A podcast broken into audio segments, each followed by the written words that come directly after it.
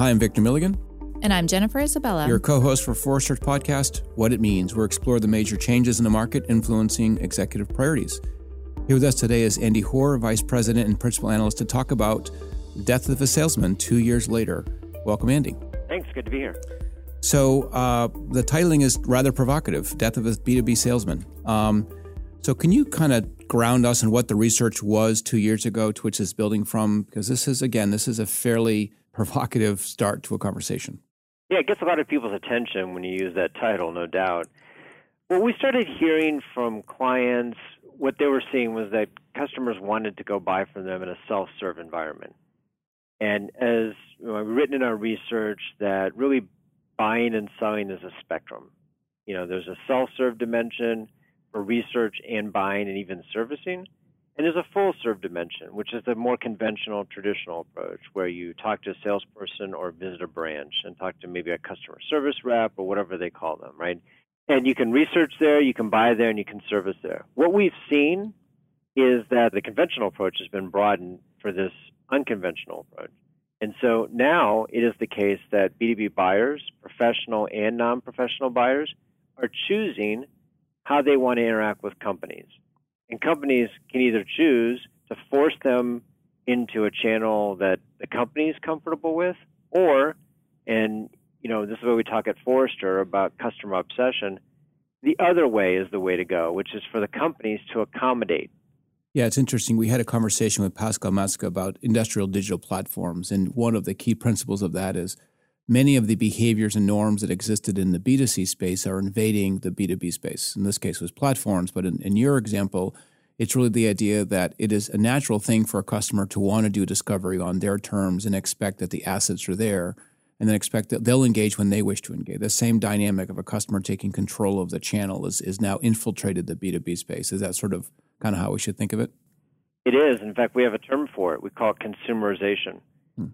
That there's been a consumerization of B2B. And so it's now the case that, you know, B2B buyers, all of whom, by the way, are B2C consumers, every single one of them, it's not as though you have a B2C consumer experience that blows you away on Amazon or, or Nordstrom or Sephora or Charles Schwab or wherever you're going to go. And then all of a sudden go to work and say, well, now I expect a much worse customer experience. And I'm happy with that.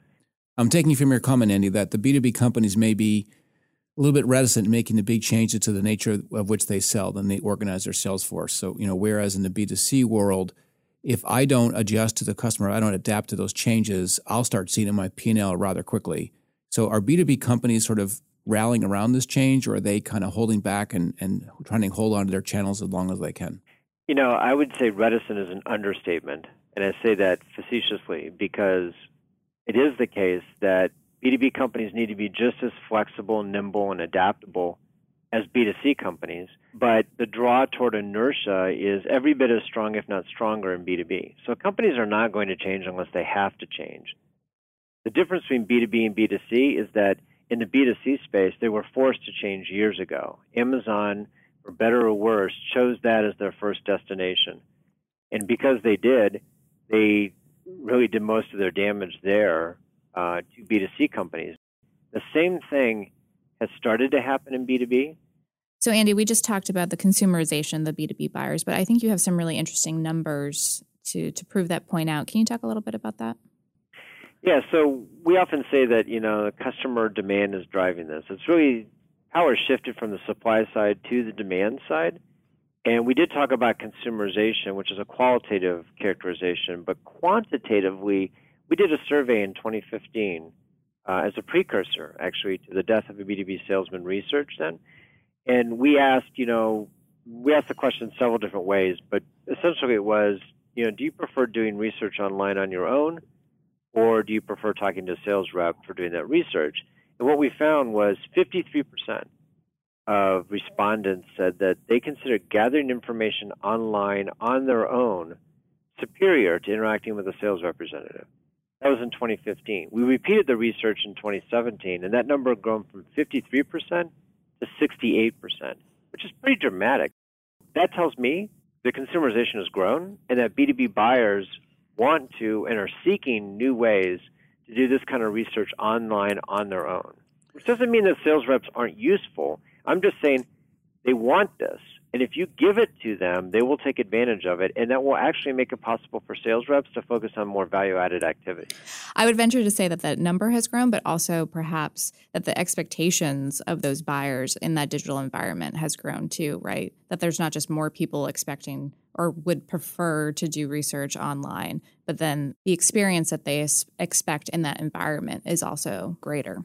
Yeah, well, I think it's it's also become pretty clear that uh, you know, B2B buyers are expecting everything they get in the consumer space and more. It's interesting to note that uh, B2B buyers are actually um, are, are, actually more demanding than B2C mm. buyers are in some regards. One of them is getting in and getting out.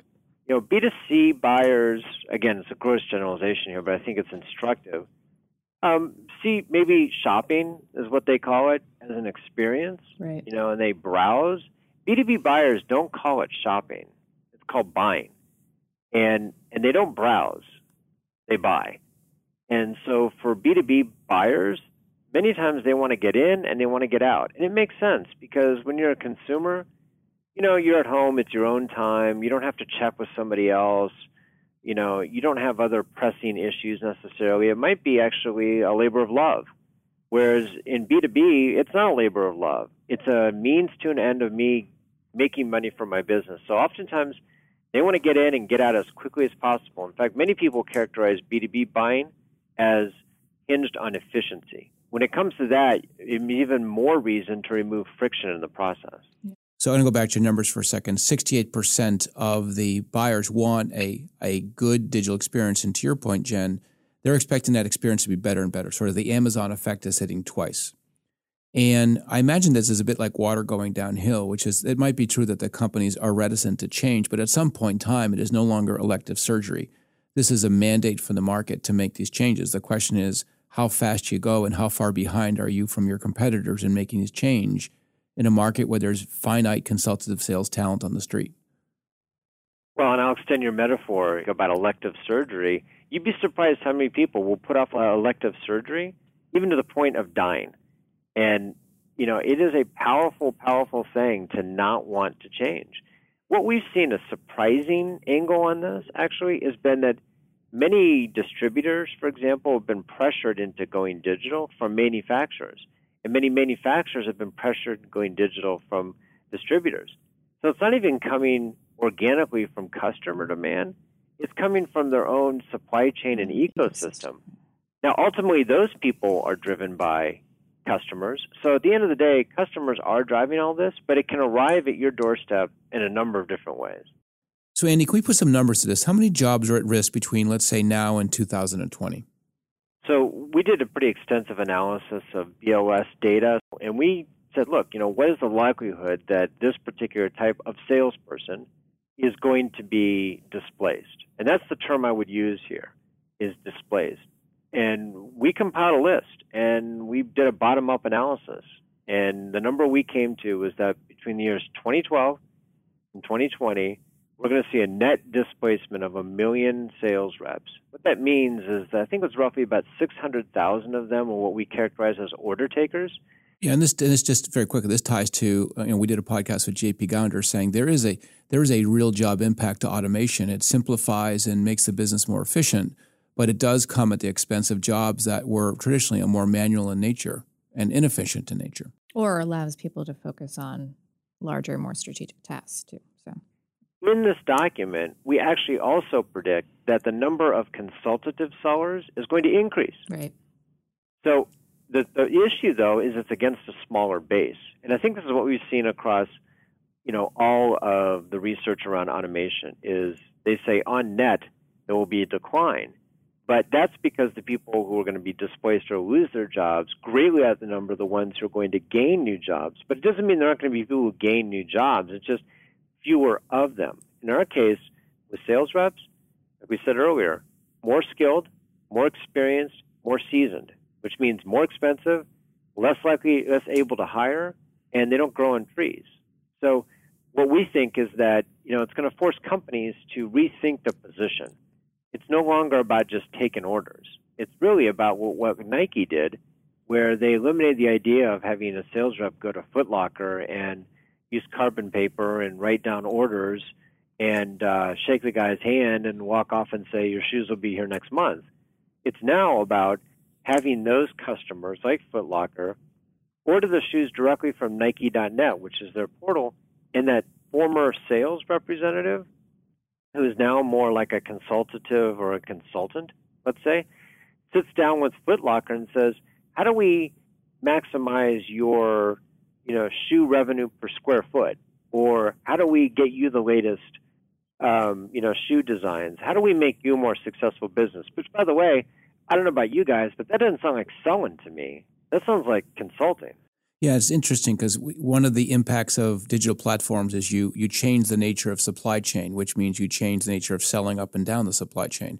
And the customer supply relationship is much more even keeled. It's much more of a joint problem solving or collaborative or participant sport versus I continue to sell up and down the supply chain. Co-creation, so co-innovation. Yeah, yeah, so the idea that I'm going to help Foot Locker sort of run their business differently that helps me and them at the same time is much more of a collaborative moment than than necessarily a supply chain moment.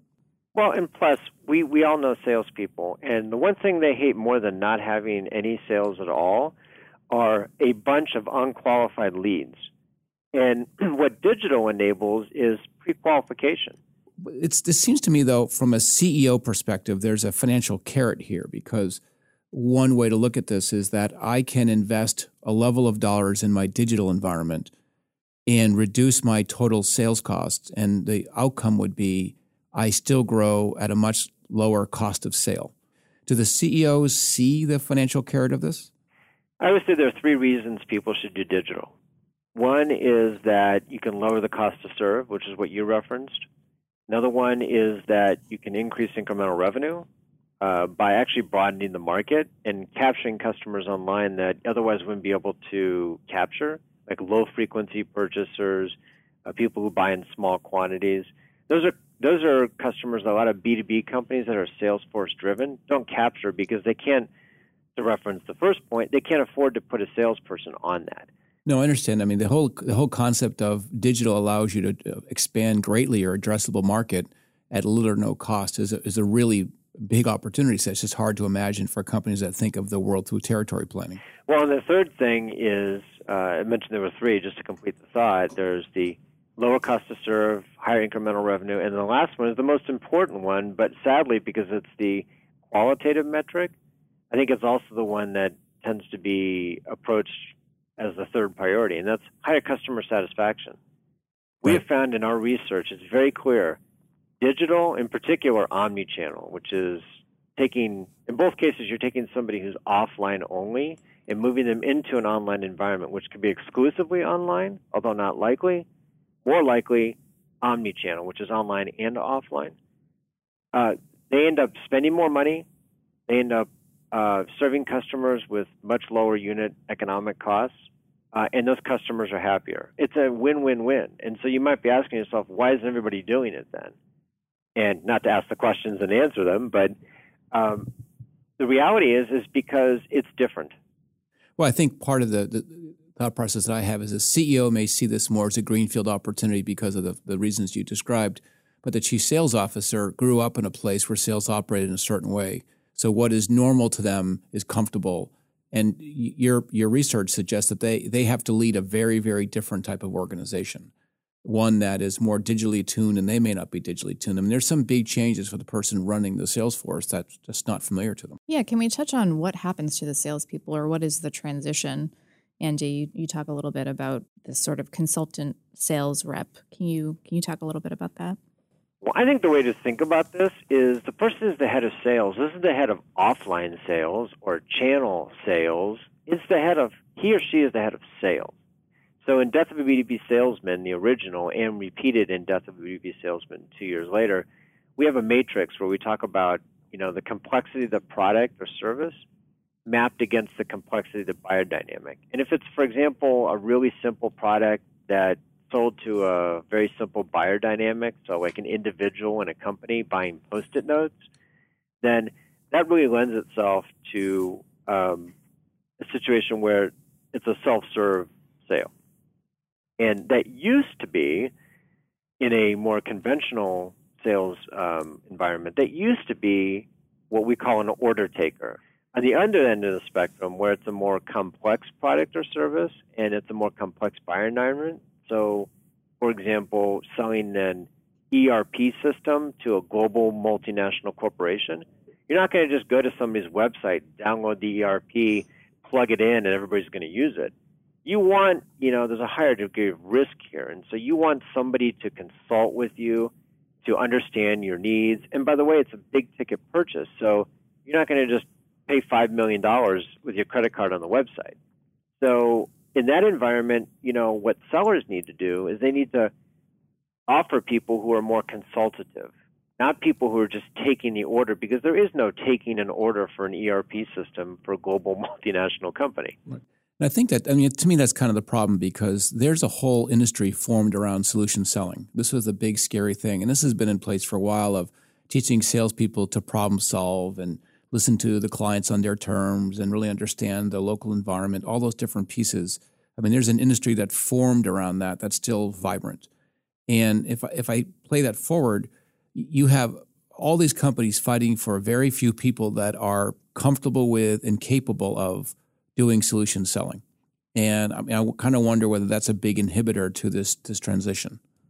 It is, and I'll make it even more complicated and scarier for companies.